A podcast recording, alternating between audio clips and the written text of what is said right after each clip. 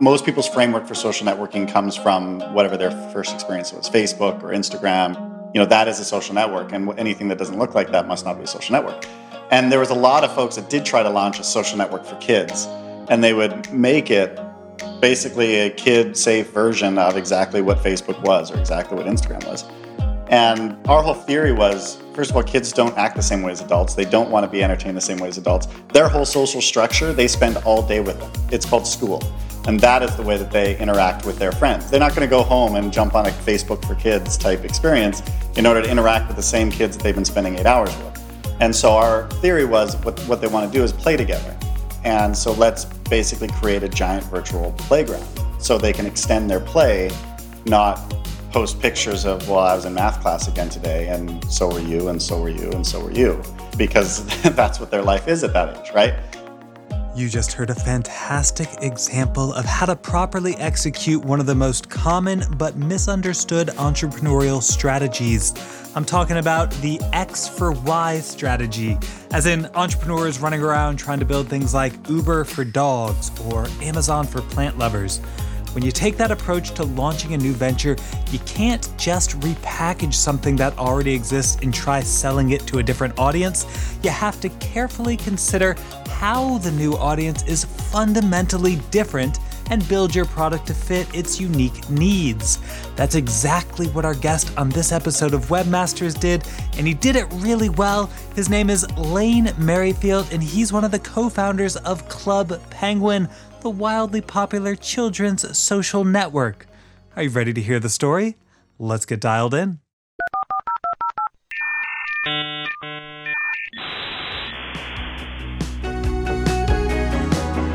Hey there, and welcome to another episode of Webmasters. This is the podcast that teaches about entrepreneurship by talking with the internet's most impactful early innovators. My name is Aaron Dinin. In a previous life, I was a serial entrepreneur. These days, I spend my time teaching entrepreneurship at Duke University. And that's part of what makes the topic for this episode particularly relevant for my current students because they all grew up loving Club Penguin. In other words, yeah, this episode is really just an attempt to make me and my podcast seem cooler to my students. Pretty sure it's gonna fail, but hey, that's okay. There's still plenty to learn for everyone listening, and we're gonna find out what that is after I take a moment to tell you about this podcast's sponsor.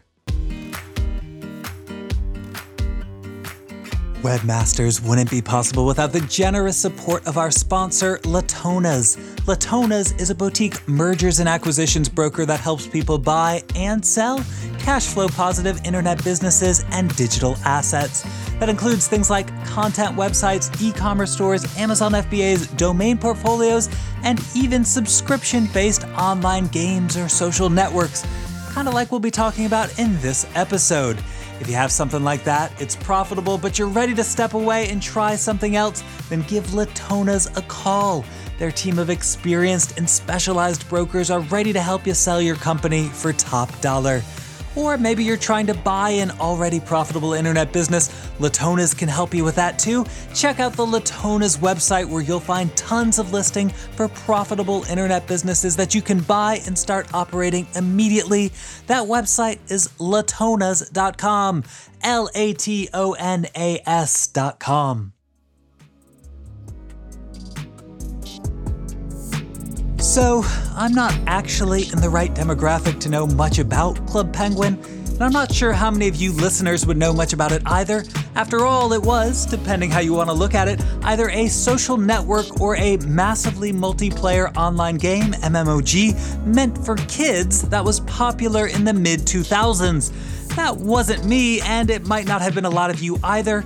If I'm being honest, I hadn't even heard of Club Penguin, at least that I can remember, until I overheard a few of my students joking about it at the start of class one day and decided to do some research.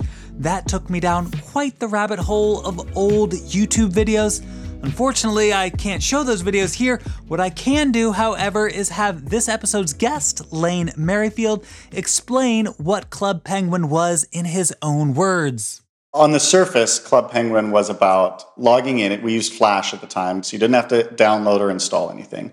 So it was kind of a web based game you could jump into really quickly and easily.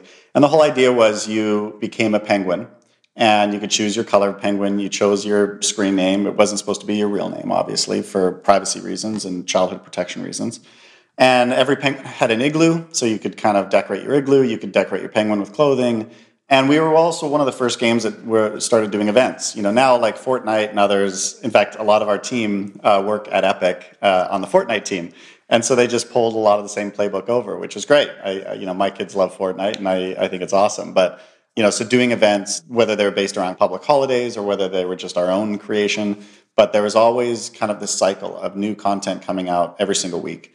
And so, yes, become a penguin, you have your igloo, and you play mini games throughout this world. The world's broken up into different rooms, and you're surrounded by other penguins. So you can see up to 50 to 100 different penguins in the room with you at the time. And you can kind of waddle around, you can throw snowballs at each other, you can chat with each other. And you play these little mini games, you earn coins with the mini games, and then you can spend those coins on decorating your penguin, decorating your igloo. And so it was kind of this cycle that we built in um, and of course, there's new content coming out for decorating every single week. And I've got to ask, even though I'm sure it's a question you've been asked a million times, why penguins? Well, uh, so there's two reasons. The the first one, the more altruistic reason, is because we we loved, we really did love the fact that penguins as a species require community to survive, and and so they do need to work together. If you've ever watched, you know, March of the Penguins or something like that, we liked that they were a gender neutral animal. So, you know, we wanted this to be equal for boys and girls. And in fact, the audience was down to a couple of percentage points, almost 50 50, uh, male and female. And penguins are just funny. They're, they're, they waddle, they're birds that don't really fly, they swim. Uh, and there was a sense of, we really tried to incorporate as much of a sense of humor into it as we could. Uh, in fact, we would, you know, while every other game out there is trying to like be the, I always said like the MTV for kids, like trying to be really cool and be really with it and be really. We were like the antithesis of that, and I think it's part of why people love it still to this day. Is that we we were the anti-cool game. Uh, we were the game for everyone else who didn't want to have to worry about that stuff when they came home from school, and they just wanted to have fun and goof around. And you know, I have photos that friends sent me of their like 17 year old kids, 18 year old kids logging in and playing Club Penguin every day you know, they wouldn't tell their friends about it because they were already too cool for it, too old for it. But there's this charm and this sense of humor, and they just wanted to see what the new event was that came out of the new party. We had these parties every single month, and so that was a big draw as well. And for what it's worth, when I first overheard my students talking about Club Penguin, they were joking about how old they were when they finally stopped playing it. So Lane isn't lying when he describes it as being something wildly popular with kids. In fact, at its height, it had over 200 million registered accounts worldwide. So, where did this idea come from? And more importantly, how the heck did pretending to be a penguin become so popular? To find out, let's start by hearing a bit more about how Lane first got interested in computers. For me, computers were just kind of emerging in school as I was growing up in, in elementary school and junior high. And uh, I found that I would get extra credit because my handwriting was so bad. I'm sure I had ADHD and other things, but my handwriting was so bad that teachers would give me uh, extra credit for typing my homework up instead of handwriting it. And so I started using computers for that. Then I started upgrading my own computer at home. Then I'd start charging other people to upgrade their computers, just little stuff, upgrading the RAM and modems and things like that. And then at one point, I actually got out of some detentions because I noticed in one of the computer labs that they had had like 15 new computers delivered, but they were sitting in the corner of the classroom for about three months waiting for the IT guy from the school district to come around and set them up. And so I negotiated with the teacher. I said, I've got about 10 or 12 detentions I need written off. You know, typically, I wasn't like being a jerk or anything. I was typically just late or no show to classes. And so I made a deal with her, and she said, Listen, if you set up those computers, I'll write off a detention for every single one you set up. And so I spent like two hours one afternoon setting them all up, getting them all dialed, making sure they're all working properly for her. She was thrilled. I was thrilled because I got 15 hours of detentions written off for a couple of hours of work. And, uh, yeah, and then from there, you know, I ended up selling computers, put myself through university, and tech was always a very normal part of my life. And when did you first discover the web and think to yourself, hey, this web thing is going to be something worth keeping an eye on? Yeah, so I, I, I literally remember sitting in front of my computer and a friend came over and he was like hey i want to show you this and i had already been on you know bbs's at the time bulletin board systems so this is early days of like prodigy aol apollo i mean there was like the earliest bulletin which were basically just networks but they were centralized networks they weren't they weren't decentralized like the internet was and so i was already downloading games and and music and stuff like that uh, from those types of services and then all of a sudden a friend came over and said hey i'm going to log you into this thing called the internet it's actually like a bunch of universities, but it's all interconnected and kind of explained it to me. And, and it took about three or four different pieces of software back then. You needed to like TCP IP socket connections and wind trumpet and all sorts of layers basically to, to get onto the internet. But I still remember kind of going in there and the speed and the just vastness of what was available because typically you'd hop from BBS to BBS to try and find what you're looking for and you'd hang up on one and dial into the next one with your with your modem and this was like everything that I could have hoped for uh, in one place. And and uh, yeah, I was hooked, and I never never turned back. It sounds like you were already a fairly entrepreneurial person at a young age. So, what do you think made you entrepreneurial and allowed you to recognize the entrepreneurial potential of the web? Well, I grew up in a really entrepreneurial home. So, we were always taught that, hey, the rules are kind of guidelines. Uh, you know, of course, the, the big rules like don't hurt people, don't hurt yourself, those were very, very serious.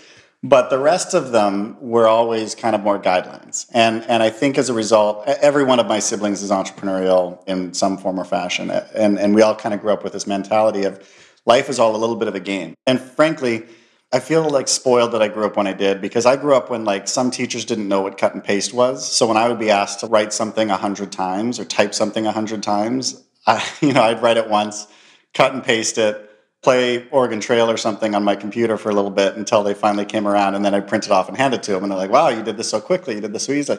So I almost felt like I was kind of always hacking the system a little bit, innocent, but certainly ways that favored me. And I realized pretty early on that the further ahead I stayed in front of the curve, and certainly in front of the general population with technology and with computers, the more opportunity that was there. And so, you know, I still remember in university, I was selling computers at a local electronics store, and this older gentleman came in, and he had just retired from his job. He wanted to be fully decked out in technology, but he had no idea how to use it. This is before like Geek Squad and stuff like that. So he bought one of the biggest orders I'd ever sold at the time, and you know, on commission for a commission sales guy, that was a big deal. And then he also said, Hey, I'll pay you like $100 an hour to just come and teach me how to use all this stuff. So literally, I'd spend like Saturdays on my day off going and showing him how to like use a computer and use a digital camera and use a printer and use a scanner. And I realized it was kind of like having a superpower that other people hadn't discovered yet. Uh, they knew it was powerful, but they didn't quite know how to tap into it. And so, eh, kind of natural life encouragements, I guess. I like pointing out this pattern when it shows up, which happens a lot on webmasters. The entrepreneurs we tend to hear from usually come from some sort of entrepreneurial household, and from an early age, they learn that, to borrow Lane's words, most of the quote unquote rules in life are more like guidelines.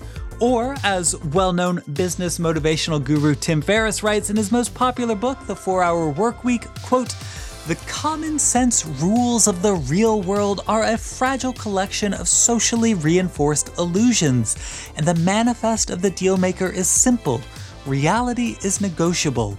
Outside of science and law, all rules can be bent or broken, and it doesn't require being unethical. Now, whether or not those sentiments are entirely true, or even healthy, I suppose we could debate, but the fundamental point they're making is certainly interesting and I'd agree with. Both Lane and Tim Ferriss are reminding us that successful entrepreneurs don't take things at face value. They love to question what most normal people think of as standard wisdom. And it's that ability to question standard wisdom that opens their eyes to new opportunities. This is exactly what Lane described at the beginning of this episode when you heard him talking about why other people's attempts to build social networks for kids never work there was a lot of folks that did try to launch a social network for kids, and they would make it basically a kid safe version of exactly what Facebook was or exactly what Instagram was. And our whole theory was first of all, kids don't act the same way as adults. They don't want to be entertained the same way as adults. Their whole social structure, they spend all day with them. It's called school. And that is the way that they interact with their friends. They're not going to go home and jump on a Facebook for kids type experience in order to interact with the same kids that they've been spending eight hours with. And so our theory was what, what they want to do is play together. And so let's basically create a giant virtual playground so they can extend their play, not post pictures of, well, I was in math class again today. When Lane points out this insight, it seems obvious. Yeah, of course, kids already hang out with their entire social networks all day, so why would they go onto a social network and post pictures of their days for those same people to see? In other words, the adult versions of social networks just don't make sense for kids. But that insight wasn't obvious. And at the time, lots of people were trying to create social networks for kids that were basically Facebook clones, but with better content moderation. You know what? All of those Facebook clones were failing. By this point, Lane was working for a small marketing firm in Canada where he found himself discussing the issue of child friendly online content with a colleague named Lance Priebe. I hope I'm pronouncing that correctly. And like Lane, Lance was also about to become a parent. One of the guys in the company, he was quirky, he was really unique, the definition of kind of thinking differently. Similar entrepreneur, like he kind of marched to the beat of his own drum. We couldn't have been more different from one another. But we would really connect around, we both were having our first kids at the same time together. So we were kind of talking about games we used to play and what games we can't teach our kids. And we were also at the same time watching this transition from MySpace to Facebook. We were playing different online games together. And uh, we just had this connection around what is out there for our kids and what do we want our kids to play. And we kind of saw this big void, and that was internet experiences were getting more and more social, and the web was becoming more social at that time. And not just you know MySpace, Facebook, but also World of Warcraft was starting to take over traditional gaming and things like that. And we saw that kids were streaming onto these experiences, and the going assumption was, well, they just want to play these grown-up games. They just want to do these grown-up things. That's what kids. That's just what kids do. And and our thinking was, well, yeah, some of them do, but also there isn't any alternative. There's like Reader Rabbit single-player games for kids these ages, and then there's like MySpace and or Facebook. So what do you think they're going to want to do? And so Lance had already built some of these little mini games. He was planning on kind of assembling them into a giant real-time strategy game that was like a risk type game. And I'm like, hey maybe we should do something a little different here. And, and so we talked about building more of a social experience with him. Um, and he was more the coder. I was more on the leadership side of things. And so we started brainstorming. Three months later, we went to our boss and said, Hey, we think we're going to resign and go do this. And he said, Well, why don't you do it here? I'll funnel in the profits. Uh, you guys invest what you can, and let's go after this. Their boss was a man named Dave Krysko. And together, the three of them, Lane, Lance, and Dave, co founded Club Penguin. At the time, none of them had visions of building a Silicon Valley venture style enormous tech company. Heck, none of them had any clue just how much the thing they built was going to grow. But grow it did. Lance had a small following of kids that were playing his games, his little mini games prior. So we had a couple thousand kids that were on the email list and they were kind of blogging into his website. So we put up a couple of banners on his existing games asking kids to help us test this. And they could invite someone, but it was like, send your email address and we'll send an invite code.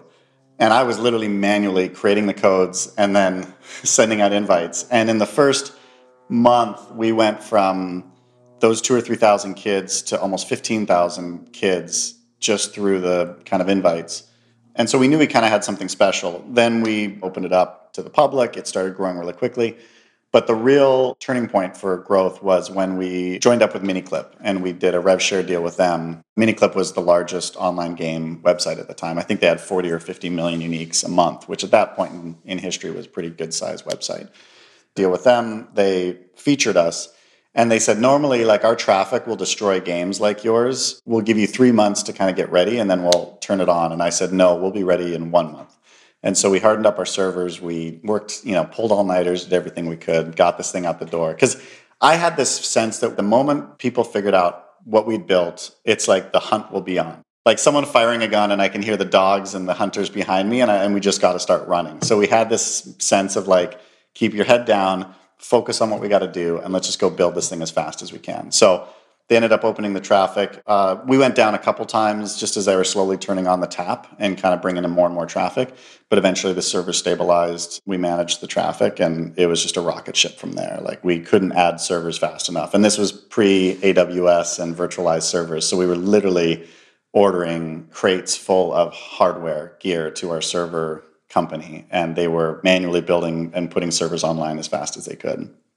And so you were really obsessed with rapid growth? And was that because you were concerned about someone else stealing your idea or market opportunity? Yeah, so again, we felt like that we wanted to grow and get as big and as large as we could before the big entertainment companies, the Disneys, Nickelodeons of the world, figured out who we were and what was going on. And so we would intentionally lie about our size to the powers that be, right? So we had Business Week and Forbes, and they would see our ComScore metrics on the internet, and they would see that, you know, at one point we were a top 20 website in the world. And people like, why, why are you getting all this traffic? What's going on? And they wanted to do interviews on us. And our mentality was like, in fact, our slogan around the office was if it doesn't matter to an eight year old, it doesn't matter. So we said no to conferences. We wouldn't go to conferences. We wouldn't do anything that didn't matter to an eight year old. And being on the cover of Business Week or Forbes didn't matter to an eight year old. So we would just lie to them uh, when, when we get an email from a reporter saying, hey, we want to talk to you about your metrics and what's going on and what are you building. We just say, yeah, there's got to be a glitch with ComScore. We're not sure how that keeps happening, but we're trying to get to the bottom of it. Thanks, but you know, I don't think there's a story here. And we just pushed them off for probably a year at least. People started getting wiser and wiser to the fact that no, this is not an anomaly. But even still, we'd turn it down because it, it wasn't about our ego it was about serving kids and no kid was going to be served by us running around tooting our own horns. And in fact it just was a big distraction. And back then it's like every minute mattered because it was either i was taking care of three or four million kids around the world or i wanted to be home and taking care of my own kids. And sitting on the phone with a reporter just didn't matter. It wasn't going to grow our company. And in retrospect how much should you have been concerned with people stealing the idea I think you know it was obviously I, I, I wouldn't have done it the same way now. I, I, you know I was young and a bit naive to what we were executing and how what was second nature to us and just the way that we were thinking about it, the way we were tackling the problem felt very natural and and it almost seemed like well anyone would think of this. You know we just thought of it first and so we got to get out there. You said you wouldn't do things the same way now. So does that mean people copying you wasn't as big of an issue as you thought? Yeah, I'm trying to think. Well, it's funny actually. Yahoo was looking for games for Yahoo Games. And so we called them up and they were looking for a company that would do a pool, like a billiards game for them. And we were on the list of companies that were making flash based games, and that's what they were looking for. So they called us up and we said, Well, we don't have a billiards game and we don't really have time to make one. At this point in time, I think Penguin was already 10 or 15 million active users or 20 million active users. So we were just focused on that. But we said, but we've got this other game that we just launched, this virtual world that we launched that we'd love to show to you. So they said, sure, we'll you know have a meeting, and we showed it to them, and no interest. We got ten minutes in, and they said, listen, this is done. This is no one's ever going to play this.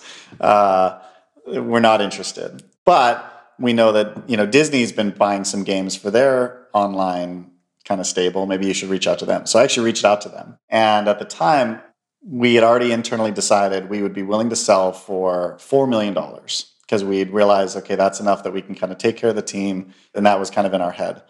And we expected we were going to get an offer because everyone was going to see how brilliant this was. We got further through the Disney pitch, but Disney sent a little bit more friendly email afterwards. But basically, and I kept the email, I still have it to this day, said, you know, if we wanted something like this, we would just build it ourselves. Thanks, but no thanks. Remember that thing we discussed earlier in the episode about how entrepreneurs are usually trained from an early age to question what everyone else thinks of as common sense and the established rules of society? The story you just heard is one of the things to watch out for once you do start questioning everything. Eventually, you'll recognize a seemingly obvious opportunity in the market, and you're going to worry everyone else sees it too and that they're going to try to steal it. That's not actually the case. You're forgetting that you see the world differently than everyone else, so what looks obvious to you actually looks ridiculous to most other people. This is kind of what happened to Lane. Club Penguin was doing great because his users, who were all kids, loved it. But the adults, the people who make business decisions, just didn't get it. Funny story about that. The Club Penguin Wikipedia page kept going up because kids were submitting it. And then the Wiki Foundation or whatever kept pulling it down. And then they'd resubmit it and, kept, and it probably went up and down about seven times. And the foundation kept saying, well, this is not culturally relevant or something like that. You know, we would have like 3 million kids logging in on a Saturday, and then Wikipedia sending us an email that says that it's not relevant to society in any way to keep your page up. What were some of your big insights, do you think? What made Club Penguin so successful? Why did kids, your users, love it so much? We created the world in a way that it was about celebrating the kids' creativity. Like it wasn't about us. We kind of considered ourselves stewards. And in fact, we built this loop intentionally where we'd kind of spark an idea, put it out to the community and say, hey, what should we do with this? Let their ideas come in. Oftentimes, there's kind of some themes that would come in with their ideas. And then we'd make some decisions on which one of those ideas we wanted to pull from. Uh, and we'd have millions of different ideas and feeds that came in. And then we would turn those ideas into reality and then, you know, give it back out to the community. And it was kind of like a choose your own adventure experience as the narrative threads ran through the world, as the different events came in.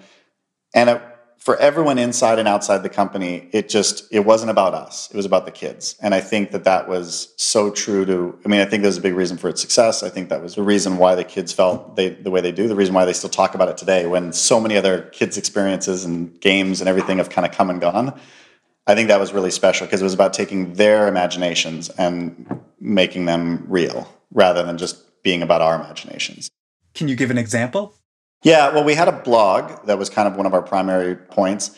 And then there was a ton of fan sites that the kids had built, you know, YouTube sites and others. And so we were constantly watching those. And so we would put, we had like a weekly newspaper that was published, the Penguin Times, uh, which one of our fun stats was that it was more widely read than the New York Times uh, every week. And the Penguin Times would release some sort of a story like, oh, there was white fur discovered in the mountains and you know scientists are trying to figure out what the white fur was. Well, then we would see our fan sites and our blog and everyone light up with like, I know what it is. It's probably a giant puffle. It's probably a this. It's probably that. You know, I bet it's this. I bet it's that. And we would just listen and we'd go, oh, that's a cool idea. We like that one. Let's do that. Let's do that. And so, you know, like one of the antagonists, the only antagonist in the world, Herbert, the giant polar bear, who, you know, of course, the grown-up humor in it is that polar bears are typically in the Arctic and penguins are typically in the uh, Antarctic. And so the idea was the story that we did is that Herbert was tired of the cold, and so he jumped on a floating iceberg and and was hoping to float down towards the the equator, and he fell asleep and kept on floating and ended up on Club Penguin Island, and is so angry about it that he's taking it out on these penguins. And so he's kind of a like slightly lovable but angry polar bear. And that story, that narrative came from just dropping a hint about this white fur that was found in the mountains. And, and it was kids themselves that said, maybe it's a polar bear. And we just took that and ran with it. The artists, of course, had a blast with it. And a new character was born in the world. And that happened every single week. We were storytellers. It was basically, in fact, we would send our writers to improv classes because we would use improv as an analogy of what we were doing with the kids. It was kind of a constant yes and improv experience. Uh, and we were writing these stories in real time right alongside them. And as a result, they owned them. You know, it was their world, it was their stories, it was their experience. They weren't just partaking in ours. Okay, so kids loved it because you were great at incorporating their creativity, but this was a subscription service, right? And the kids weren't paying the monthly bills. So, can you talk about your business model and how that worked? Yeah, so we, we wanted it to be safe. Our own kids were playing, and we, we really valued that and, and knew that because we weren't going to put advertising on the site, we'd always planned on having a subscription model. And the subscription model demanded that we keep parents on side and keep parents happy because they're ultimately our customers, our paying customers. So safety was paramount. And it wasn't just about building kind of users, it was about obviously growing subscribers at the time. And even that, ironically, bit of a tangent, but this was pre Netflix. And so I kept the articles where we were openly mocked for thinking that a subscription model on the internet would ever be successful by media and by the press because um, even early game press were like, they're not charging 60 bucks for a cartridge and everything online is ad driven. They're publicly saying that they're not putting ads on their website. And it was basically like, yeah, well, it was fun while it lasted. See you later. Subscriptions will never work online. Fast forward, obviously, to today when, when there's a lot of subscriptions. We all have way too many of them. But yeah, so we knew we wanted to build something that was more playground like. You know, we, in fact, we call it a virtual playground because the term virtual world was still kind of in its infancy back then. And that's just how we would describe it to people. And the goal was give them the tools. The best playgrounds are not the ones that are like prescriptive play, like, okay, here's station one, here's what you have to do, here's station two, here's what you have to do, which is what most levels were in games and things like that. Our goal was to say the best playgrounds have the biggest jungle gyms or the coolest fort like castles or the you know best sand or whatever like just give them the best tools and then let them let their imaginations make of it what they will. And so that was a lot of what we focused on. In fact we would study childhood play patterns and imaginative play. We did a lot of research on that and we just incorporated that in for every different age group that we could make it as enjoyable as possible. It's interesting that you knew you didn't want advertising from the beginning because, as you mentioned, that's kind of how everything like this made money online back then. Why were you so opposed to advertising? Well, two things. Number one, kids, the age group that in the demo that we were working with, all the research shows how impressionable they are, how which is part of why people love to advertise to them. But for a lot of kids, even in those early days, ads were pretty shady and would look like games. So kids wouldn't even know what they were clicking on. And so all of a sudden they'd click on something and they'd end up jumping from like a breakfast cereal company and then I'd click on another ad and then and they'd kind of end up on all these off places of the internet that had nothing to do with kids. Uh, so there's a lot of that happening. We call it ad jumping because they would just jump from one ad to the next and then all of a sudden, you know, end up in like a porn site or something. Uh, unfortunately, because Google wasn't dominating AdWords and all of that yet. So there were just it wasn't as organized as it, as it is today.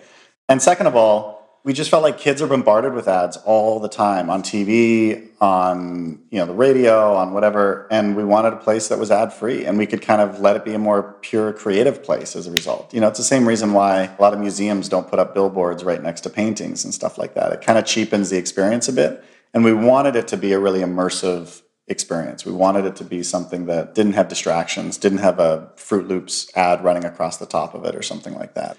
In hindsight, I think we ended up being more profitable as a result as well. Eh, that was the other thing we kept secret was how profitable it was uh, and how much parents clearly did want to pay for a safe ad-free experience for their kids.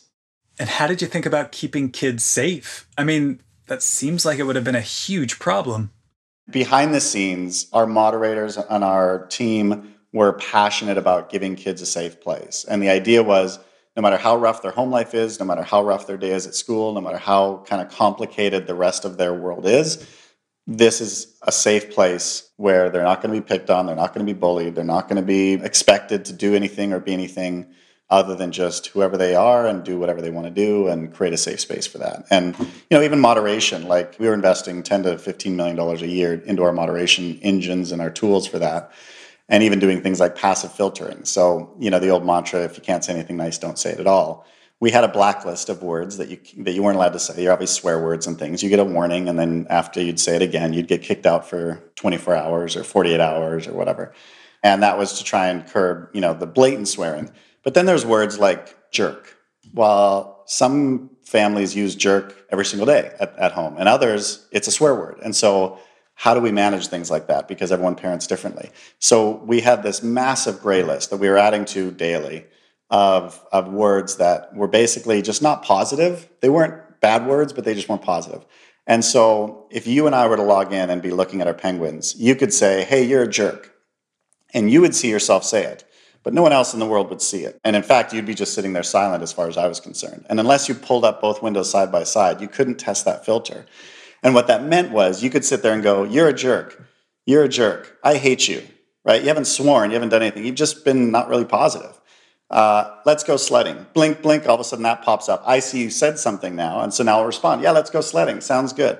And so there was this psychological benefit we saw unfold where kids just felt inherently that Club Penguin was not the place to goof around and be a jerk. Like Club Penguin was just the place. It's like Disneyland. Like you don't go into Disneyland with a can of spray paint and start tagging Main Street. No matter how much you might have done that at some point at some other place, it just has this sense of joy and fun, and it created this sense of positivity that I think is why it still has such a, a, a soft spot in people's hearts today.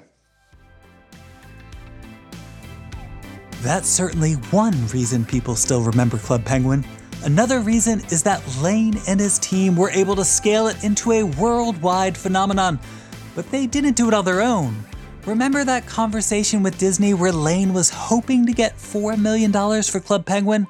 Well, it turned out to be lucky for Lane that Disney didn't want the deal back then, because a couple years later, Disney's M&A team came calling and ultimately wound up buying Club Penguin for a reported $350 million. Lane and his team decided to sell to Disney specifically because it was the company that seemed most capable of helping them grow. And in a lot of ways, they were right.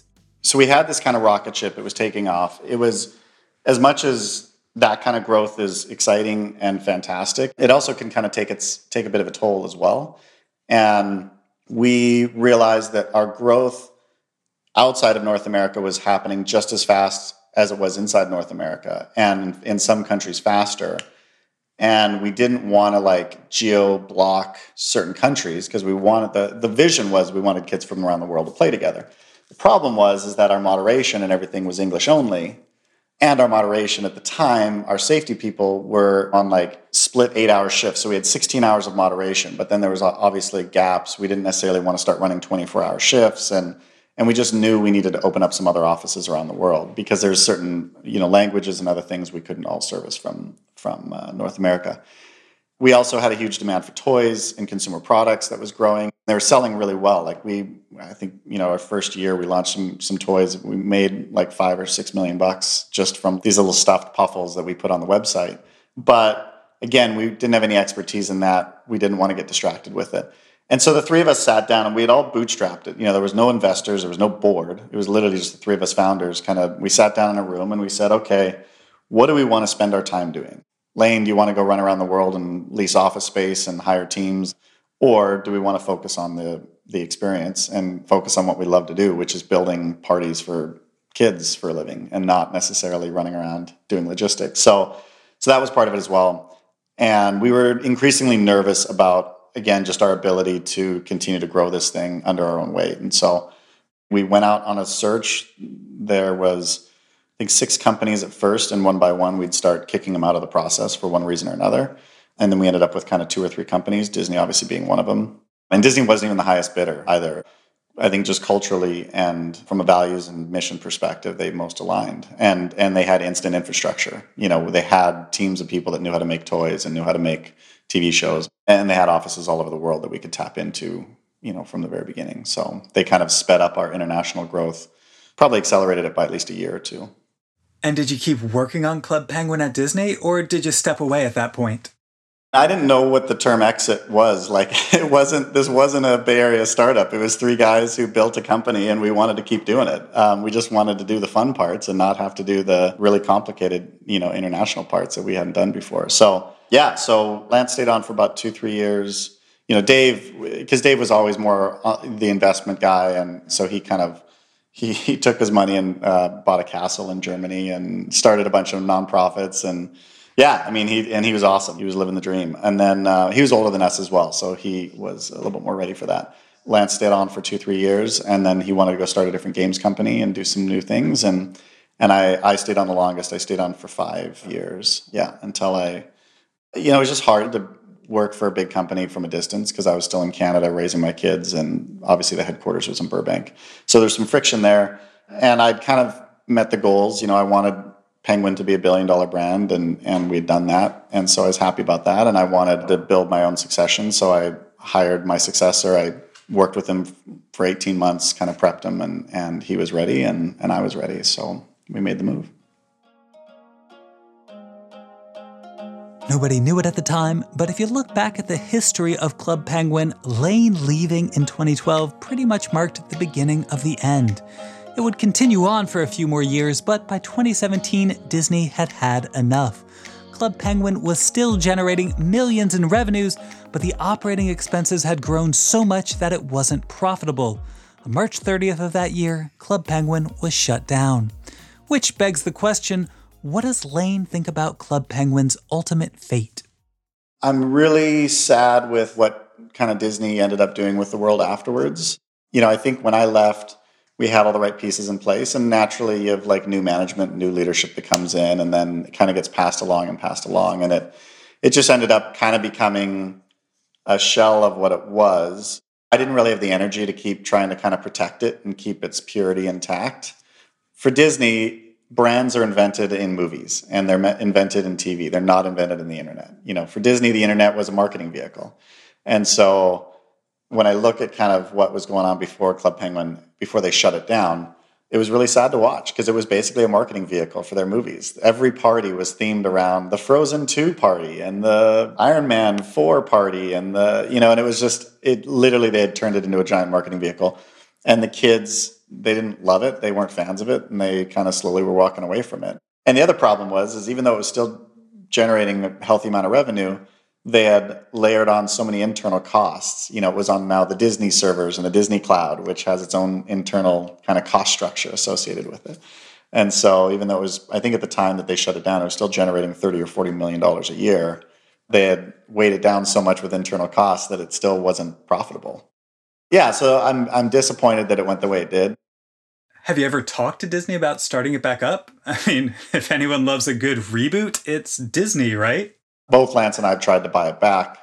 Uh, we've tried to license it back, and you know, no joy. They they would rather keep it shut down. I understand why Disney's not doing it. It's a no win situation for them, right? If they let us take on take on the brand again and we build something great, then yeah, they can make some more bucks. But it shows that they were the reason why it shut down. And if we take it on and we crash and burn, well, then it potentially harms the brand, a brand that they own and is part of their stable, and that they might want to do something with someday. So yeah, so that's that part's kind of disappointing, and I there's no one person I pin that on. I think it just you get enough people in a big enough organization, and kind of groupthink takes over, and, and off you go.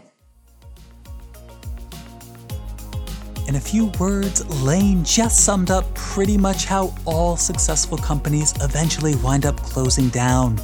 Eventually, they become a victim of their own success. And that appears to be what happened to Club Penguin too but not before having a good 12 year run as one of the most popular places on the internet for kids. It was their social network. Sure, it didn't look like social networks all the adults were using, but that was also a huge part of what made it so successful. To see that opportunity, it took an entrepreneur who, from an early age, was taught to question the world around him and recognize that the quote unquote rules of the world are actually more like guidelines. And hey, speaking of rules, if you enjoyed this episode, which I hope you did, there's no rule that says you can't listen to it another 20 times. And while you're at it, please take a moment to leave a five star review on your favorite podcast app and share Webmasters with everyone you know. I appreciate any help you give in spreading inspirational stories like Lane's to as many people as possible. Of course, I want to thank Lane Merrifield for taking the time to share that story. If you're curious about what he's up to these days, you can catch him on television. He's one of the dragons on Dragon's Den, which was the Canadian show that inspired Shark Tank in the United States. He's also on Twitter at Lane Merrifield. Be sure to follow him so you'll know when he finally does get permission from Disney to launch the next iteration of Club Penguin. As I joked before, if any company is willing to resurface old IP in order to make a quick buck, it's Disney, and let's be honest, none of us are complaining. I, for one, am excited for the Club Penguin TV show that's surely going to appear on Disney Plus within the next few years. A quick thanks to our sound engineer, Ryan Higgs, for pulling together this episode. Another thanks to our sponsor, Latonas. Don't forget, if you're in the market to buy or sell an internet business, be sure to visit latonas.com. And also, don't forget to subscribe to Webmasters so you get the next episode as soon as it's released in just a few days. Until then, well, I guess it's time for me to sign off. Goodbye.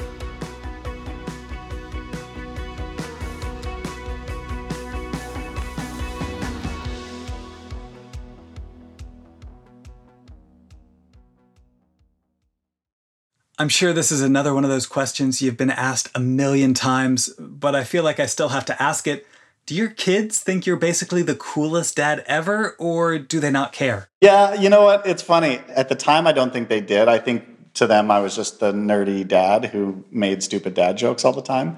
I think now they think it's a little bit cooler. Uh, I know my son does. My son's actually going to university right now for video game design, which is pretty funny, especially when some like old school people will be like, "Video game design? Are you nervous? Do you think he's?" I'm like, "Well."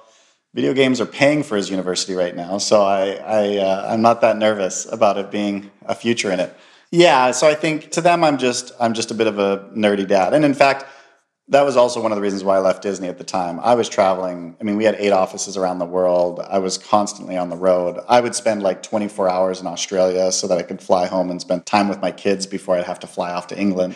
And I was asked that exact same question by a reporter once in Australia during one of these 24 hour stints. And he said, Oh, your kids must think you're a pretty cool dad. And I realized I hadn't seen my kids in like three and a half weeks. And I, in that moment, kind of felt my heart sink and I felt like kind of a hypocrite I'm running around the world talking about this thing that I built for my kids, and yet that very thing is turning me into kind of a shitty dad. So uh, it, it was certainly for me the beginning of the end of me going, okay, I gotta I gotta be done with this because I I need to reset my priorities a bit.